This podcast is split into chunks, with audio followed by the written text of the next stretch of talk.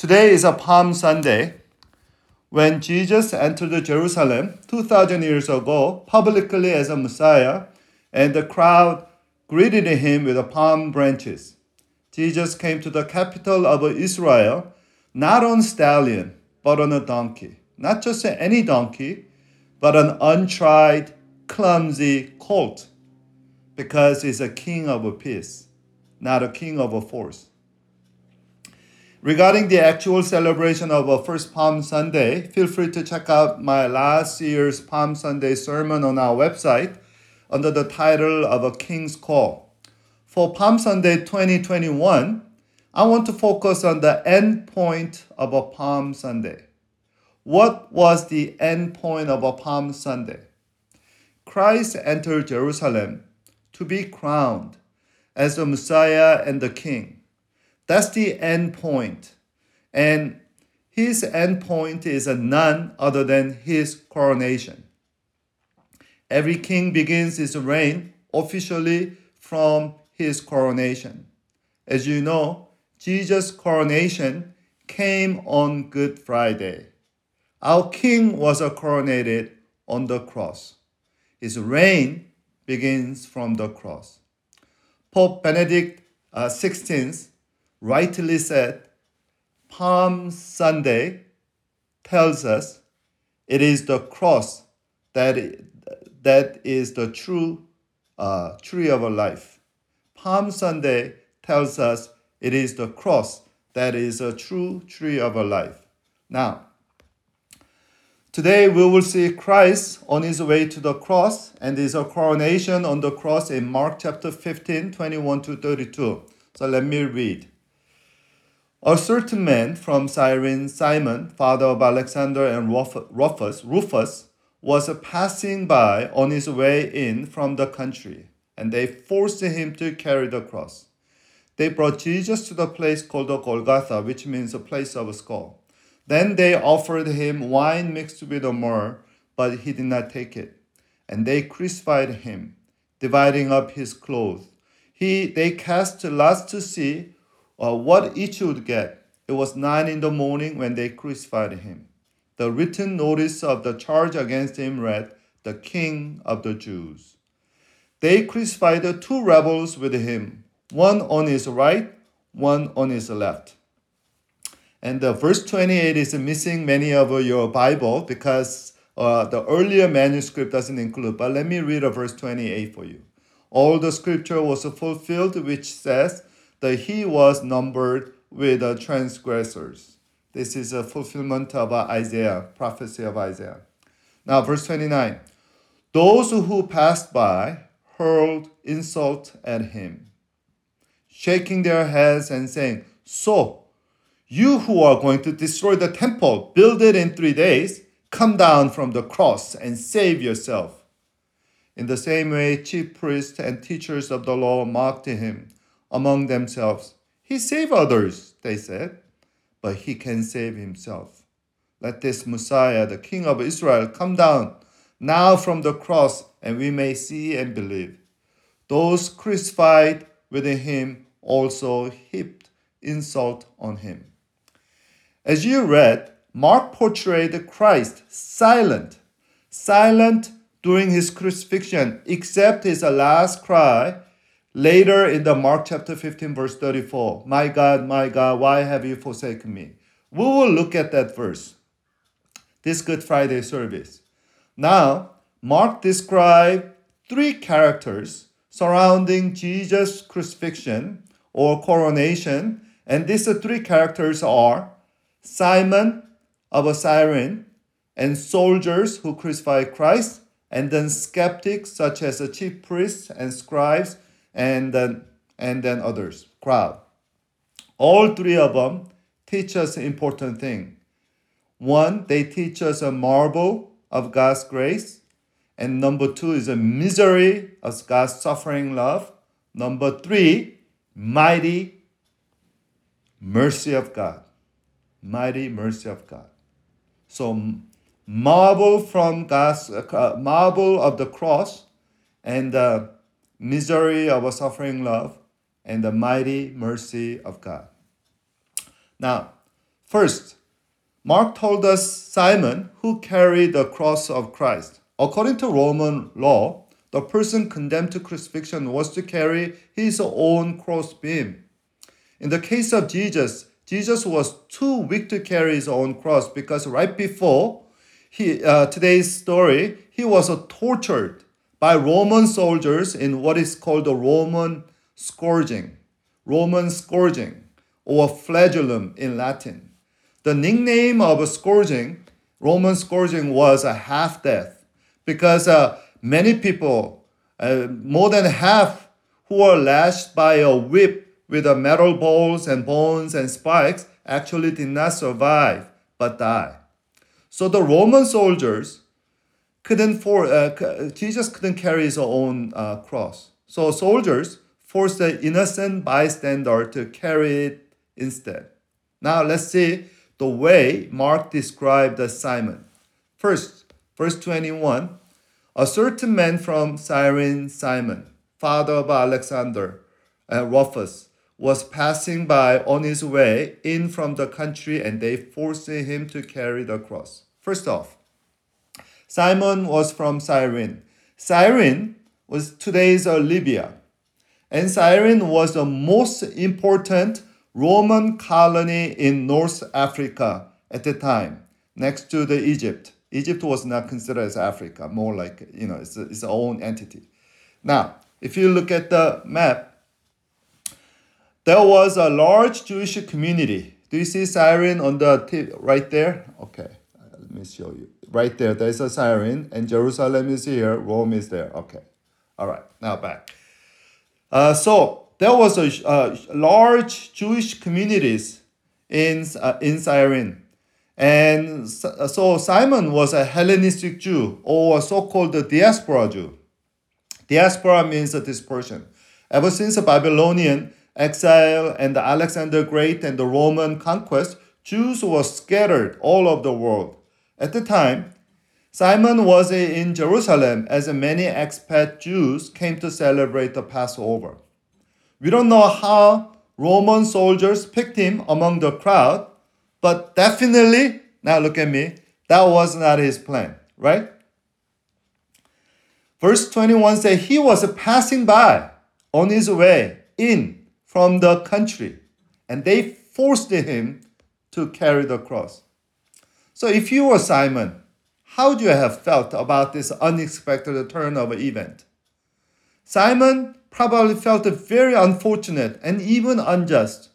What have I done to deserve this kind of shame and ordeal? I have to carry a, a hundred pounds of heavy beam on my shoulder in this long detour streets of Jerusalem for this failed Messiah that I've never met before? Man, I'm definitely going to cancel my Gold Gym membership, and uh, I'm going to get rid of all these muscles. What a misfortune. Luke describes this unlucky stride of Simon a little differently. Look at the Luke twenty-three, uh, chapter twenty-three, verse twenty-six. As the soldiers led him, Jesus, away, they seized Simon from Cy- uh, Cyrene. They seized him, who was on, he- on his way in from the Jerus- uh, in from the country, and put the cross on him, and they made him carry it behind Jesus. Now, can you picture Simon of Cyrene carrying the cross behind Jesus in what we call Via Dolorosa, or way of the road of suffering? Here, Simon of Cyrene was denied his right. Carrying the cross and following Jesus. Does description sound familiar? That's what Mark described the discipleship of Jesus earlier in Mark chapter eight thirty-four. Then Jesus called the crowd to him along with his disciples, said, whoever wants to be my disciple must deny themselves, take up their cross, and follow me. Do you know that Simon somehow became a disciple to follow Jesus after today's event? For that, we need to pay attention to Mark's second description about Simon. Today's text says, Simon, the father of Alexander and Rufus. Why in the world does Mark include this uh, seemingly irrelevant, or what New Testament uh, scholars call the incidental, incidental details? Usually, when the Bible introduces a man, it introduces him by his father, not by his sons. That's the Jewish way. For instance, Peter, when Jesus commanded Peter in the Matthew sixteen, that blessed are you, Simon, what? Son of Jonah, or Bar Jonah. It is not revealed to you by flesh and blood, by my Father in heaven, right? Do you remember? And what about the James and John? When they were introduced, they were introduced as sons of Zebedee, their father. So why then did Mark introduce Simon by his sons? It was because Mark's audience knew Simon's sons, Alexander and Rufus. Now, who was Mark's immediate audience? Who did he write his gospel for? Mark wrote his gospel for Roman Christians. According to New Testament, Mark worked in the Church of Rome under Peter and possibly under Paul. Paul actually asked for Mark at the end of his life in the last you know, letter, Second Timothy chapter four. Paul actually said, only Luke is with me and get Mark and bring him with me, bring him with you because he is helpful to me in my ministry. So Mark served the Church of Rome. Now, where does Rufus comes again? Look at the Romans sixteen, verse thirteen. Greet Rufus, chosen in the Lord, and his mother, who has been a mother to me too. When Paul wrote his letter to Roman church, he personally greeted Rufus and his mother. And who is his mother? Simon's wife. Some liberal biblical scholars can believe this uncanny link and take the Mark's description coincidental. How about you?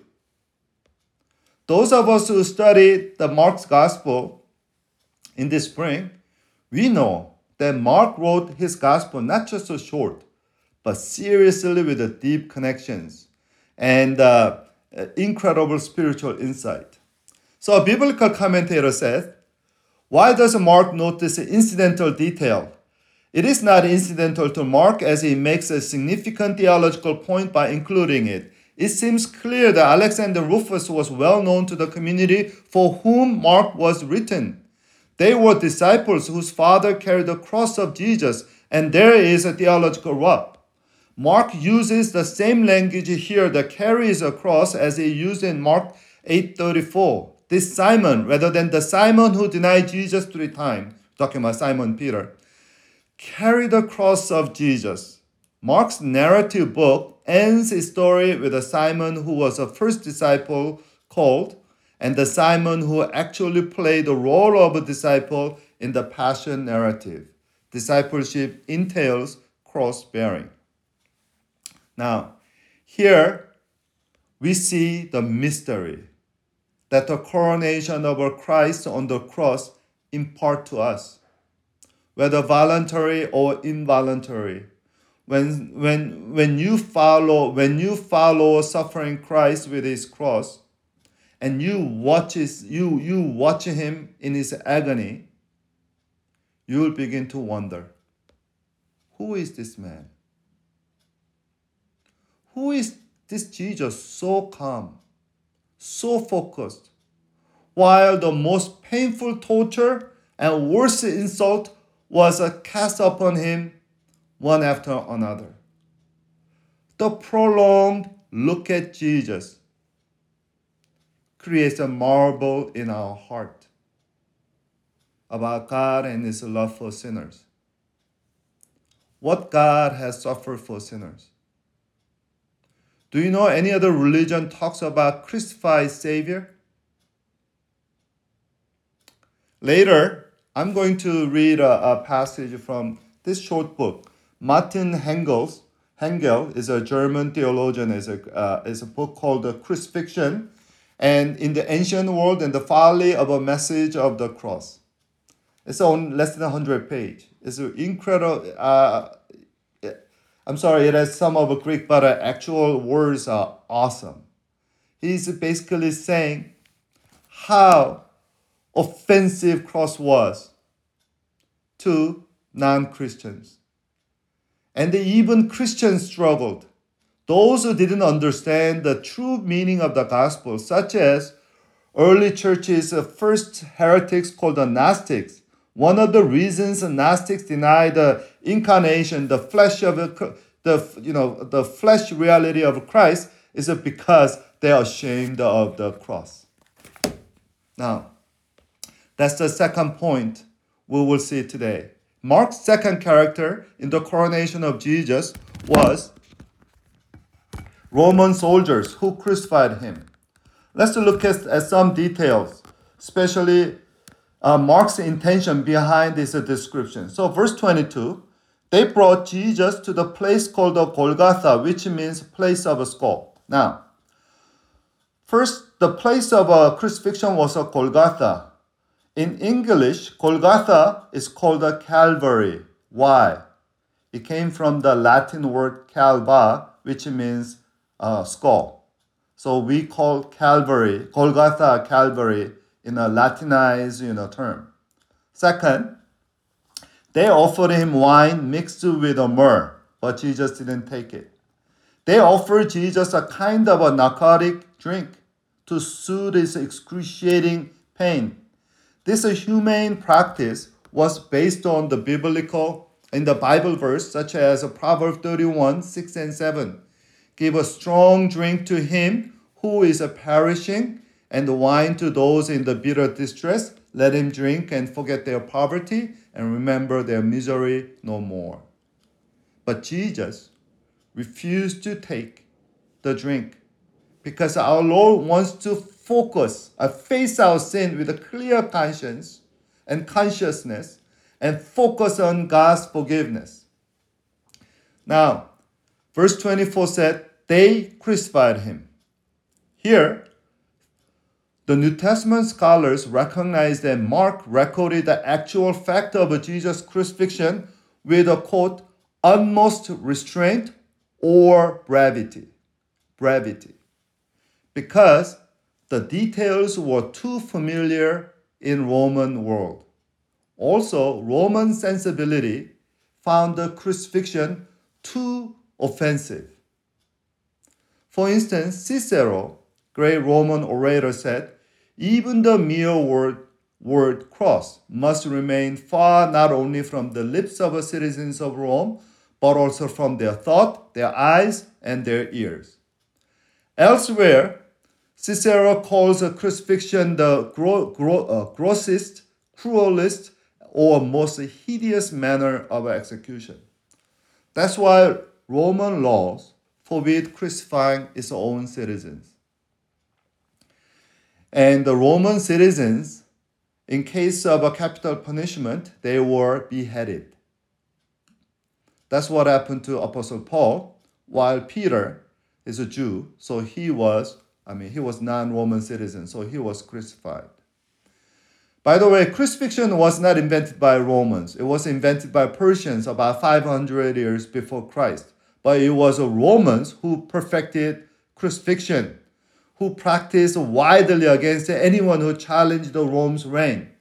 In particular, Palestine saw, Palestine saw many uh, crucifixion because of a several messianic movement. So first century Jewish historian Josephus described the crucifixion, quote, the most wretched of all ways of dying. And nineteen eighty-six, Journal of American Medical Association actually published a, a, a article, series of articles about the medical cause of a crucifixion, med- medical cause of death uh, in crucifixion. And uh, if you Google it, you can read a whole, it's long.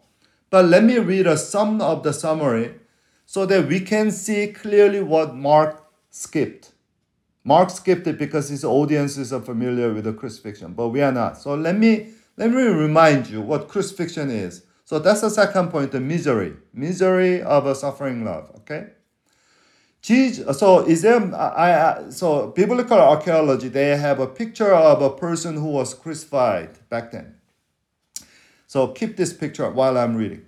Jesus was attached to the cross with the spikes five to seven inches long that were driven one each through his wrists and one through the both of his feet. There are no major arteries at the sites of the nailing, but the spikes may hit any of a number of crucial major ner- nerves. What would have resulted would be excruciating fire, fiery bolts of pain in both arms. Jesus would have been suspended with much of his weight borne by his arms, with his legs bent under him. In the classic symptoms of a crucifixion, the position would have almost immediately started to reduce his respiratory capacity, initiating a gradual lessening of oxygen being mixed into his bloodstream and setting the stage for eventual asphyxiation. Suffering would have been intense since severe muscle cramps, agonizing shooting pain from the nerve injuries and the struggles to maintain breathing by lifting the weight of his body with his arms could have been combined with such discomfort as an insect burrowing into his ears and eyes and nose, and often birds of prey attacking the wounds. Because of the way Jesus' respiratory system was compromised, speaking. And the Bible said that Jesus spoke seven times on the cross.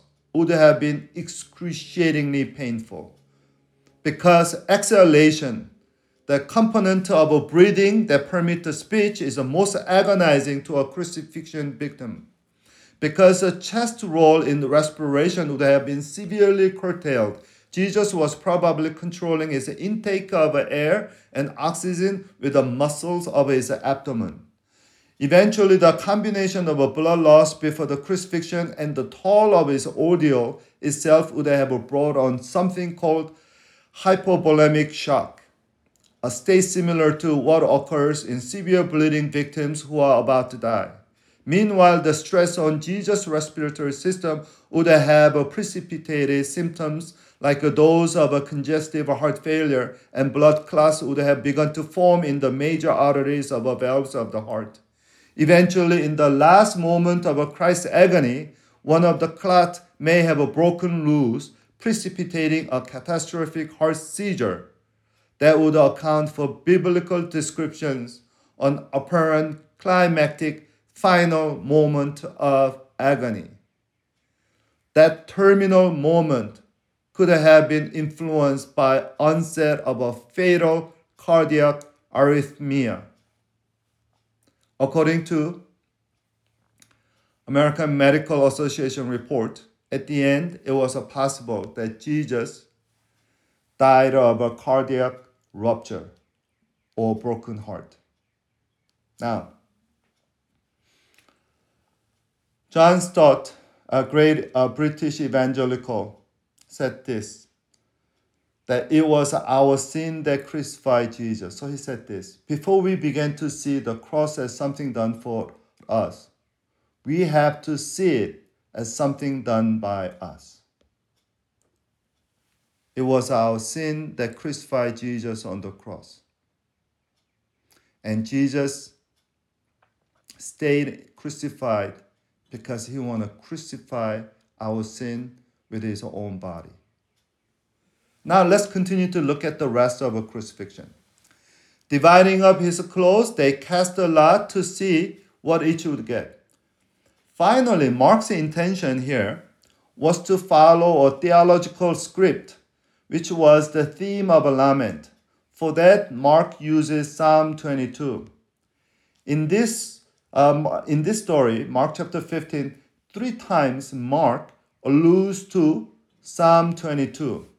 If you take a Livingstone Bible study, which is our you know second Bible study in our church, you will get the full, uh, uh, uh, careful uh, connection of a cry of a Christ on the cross with the Psalm twenty-two. But yeah, so yep, I'll, I'll try to save it. But uh, here, three times, Mark uh, make a reference to Psalm twenty-two. First, they divided my clothes among them and cast a lot for my garment. That is uh, Psalm twenty-two, verse eighteen. And also Jesus mocked by those who witness his humiliation. That comes uh, also Psalm twenty-two, verse seven. All who see me mock me. They hurl insult and shaking their head. That's exactly what happened. And then Jesus quote the opening line of Psalm twenty-two. My God, my God, why have you forsaken me? That's how Psalm twenty-two begins. Now, reading Mark chapter fifteen through the lens of uh, Psalm twenty-two locates the mood of this section, that is, mood of uh, rejection, humiliation, and abandonment. Notice, here, key is this. Mark does not describe the physical suffering of Jesus as much as he concentrated on public degradation of Jesus.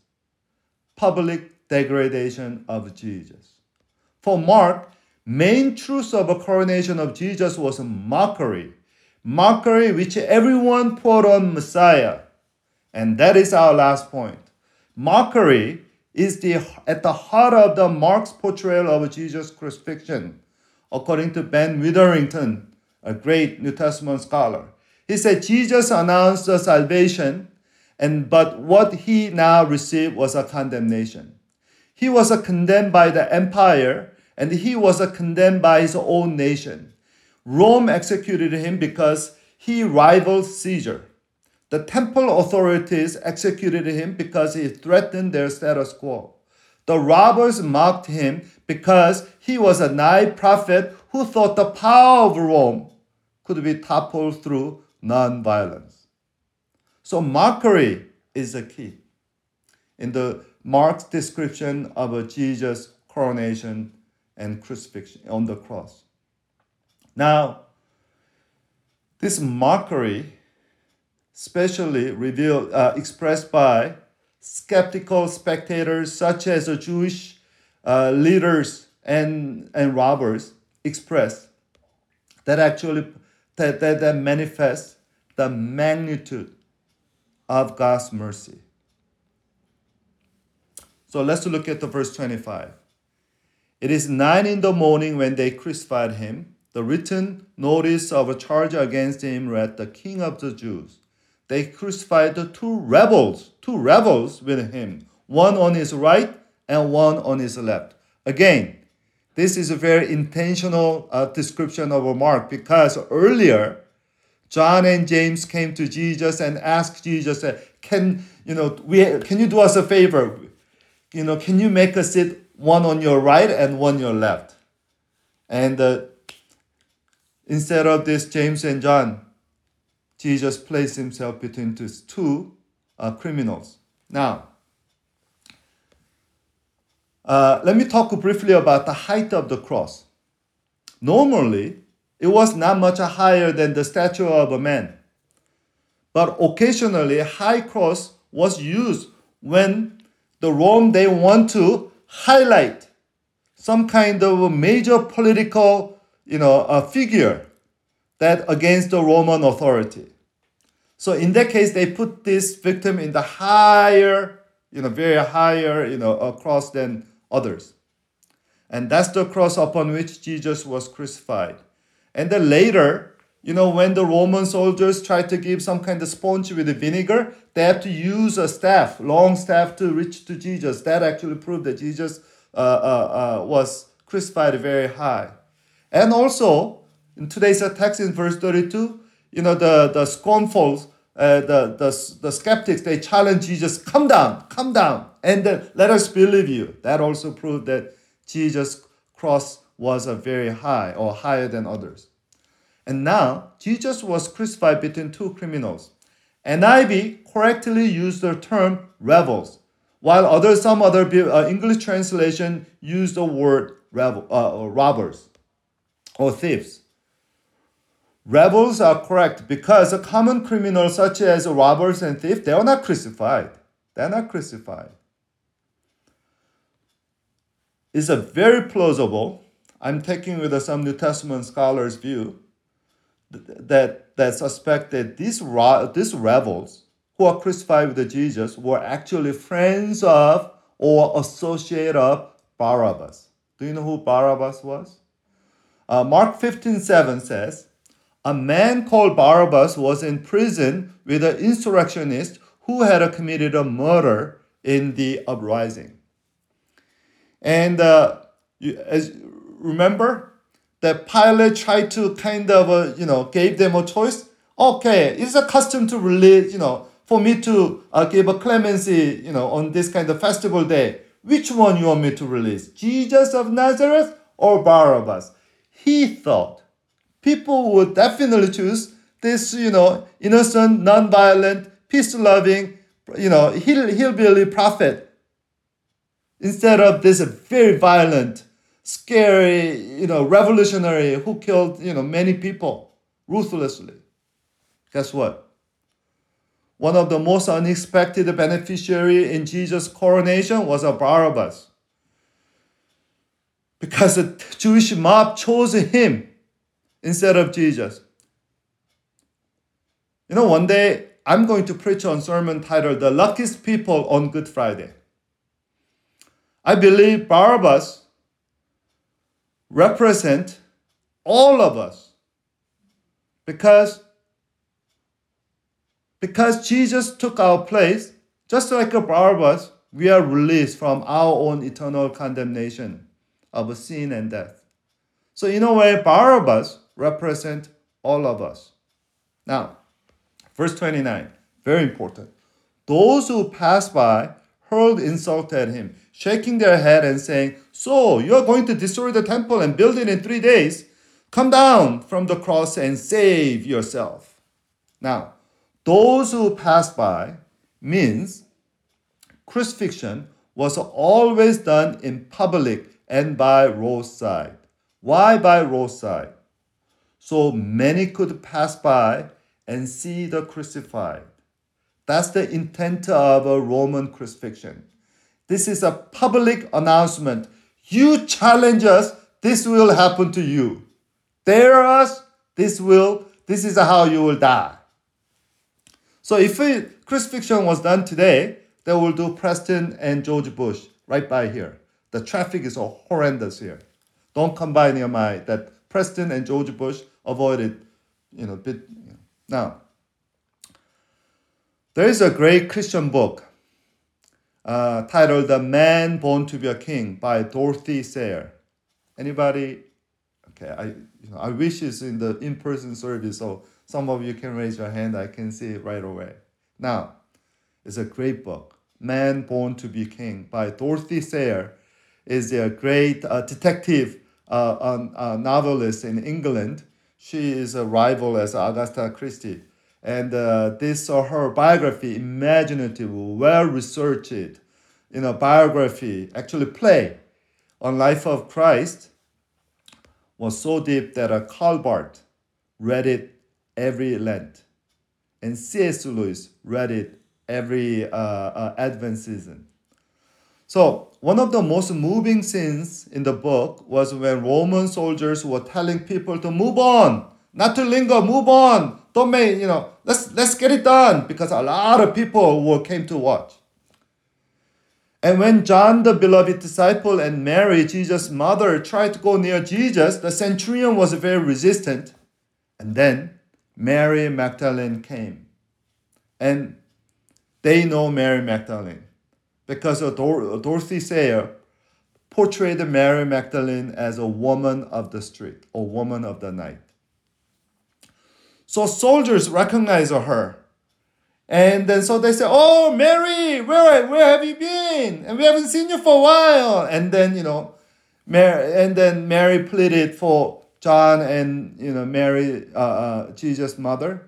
And then they say, oh, sing us a song, sing a song, and we'll let them, let, let them stay here. And then she began to sing a song. You read, I hope you can read that in the song. Beautiful song.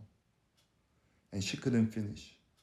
And she broke down before the cross. and then let the centurion to allow John and Mary stay longer at the foot of Jesus than others. Now, verse thirty-one. In the same way, chief priests and the teachers of the law mocked him among themselves. He save others, they said, but he can save himself. Let this Messiah, the King of Israel, come down now from the cross that we may see and believe. Those who crucified him also heaped insult on him. Now, they challenge Jesus, come down, then they would believe. Do you think they would believe if Jesus come down? They already saw many miracles performed by Jesus before. And those miracles include resurrection of Lazarus. Yet that didn't change their mind.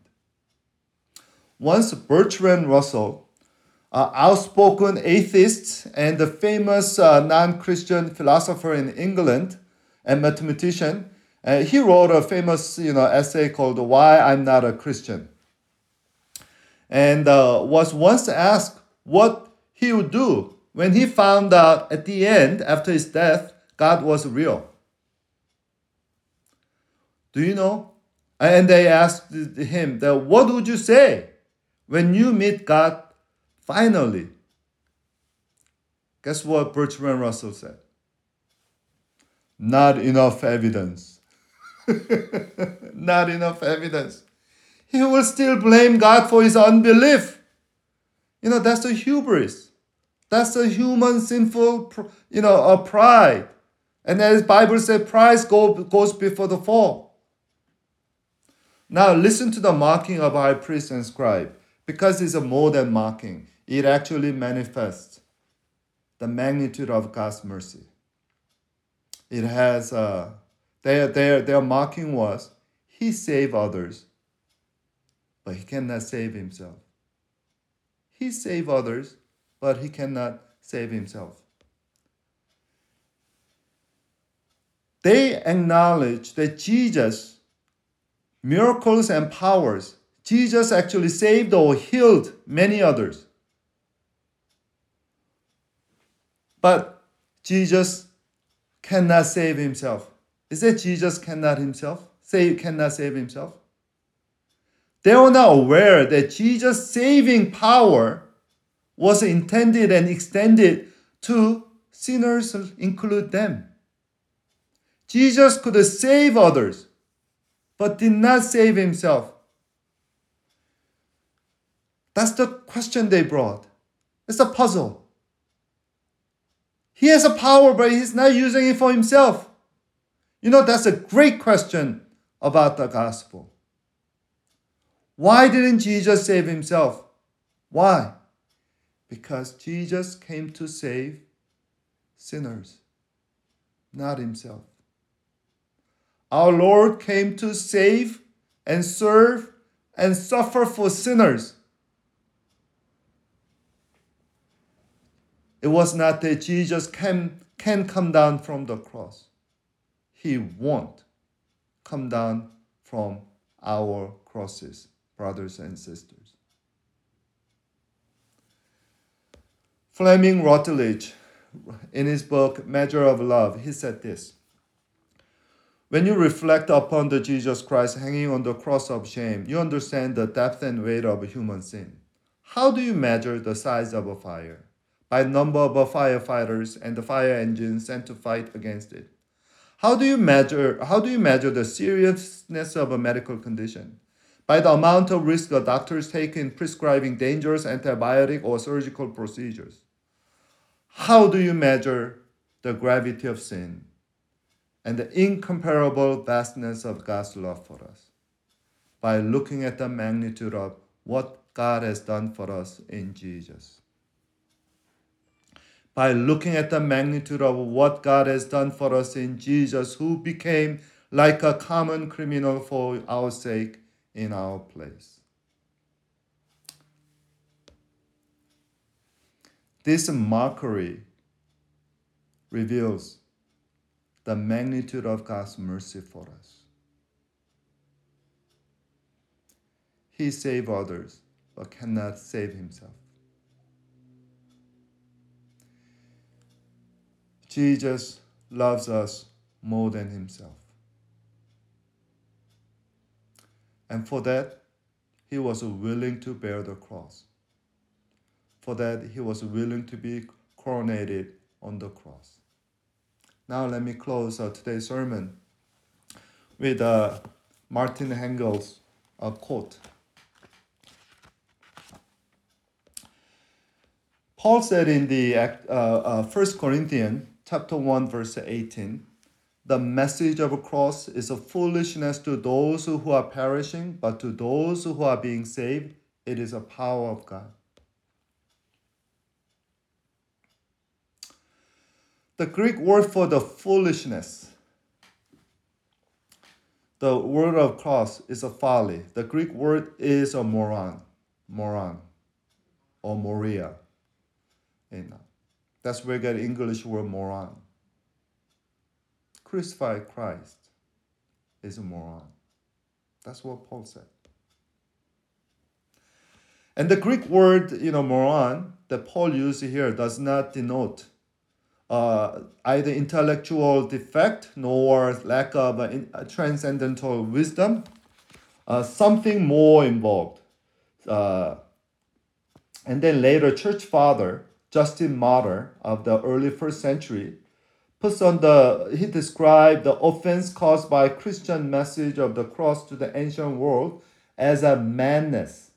In Greek word, mania, or mania, mania.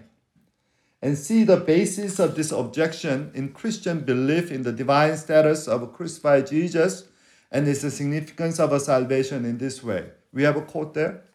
In his book, Apologia, he said this. They say that our madness consists in the fact that we put a crucified man in the second place after the unchangeable eternal God, the creator of the world.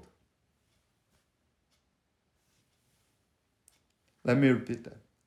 Non-Christians call gospel madness because we put a crucified man in second place after the unchangeable eternal God, the creator of the world. Non-Christians in the early church were shocked and offended that Christians put crucified in the center of the Trinity, of a belief, Trinity, in the God they believe. Look at me now. And that's why Paul said to those who perish, the crucified Christ is nothing but a madness and nothing but a, uh, nothing but a moronic. But to those who are being saved, this is a magnitude of God's mercy. Not just any God's love. This is an infinite God's love. Dear brothers and sisters, we are embraced by this merciful God.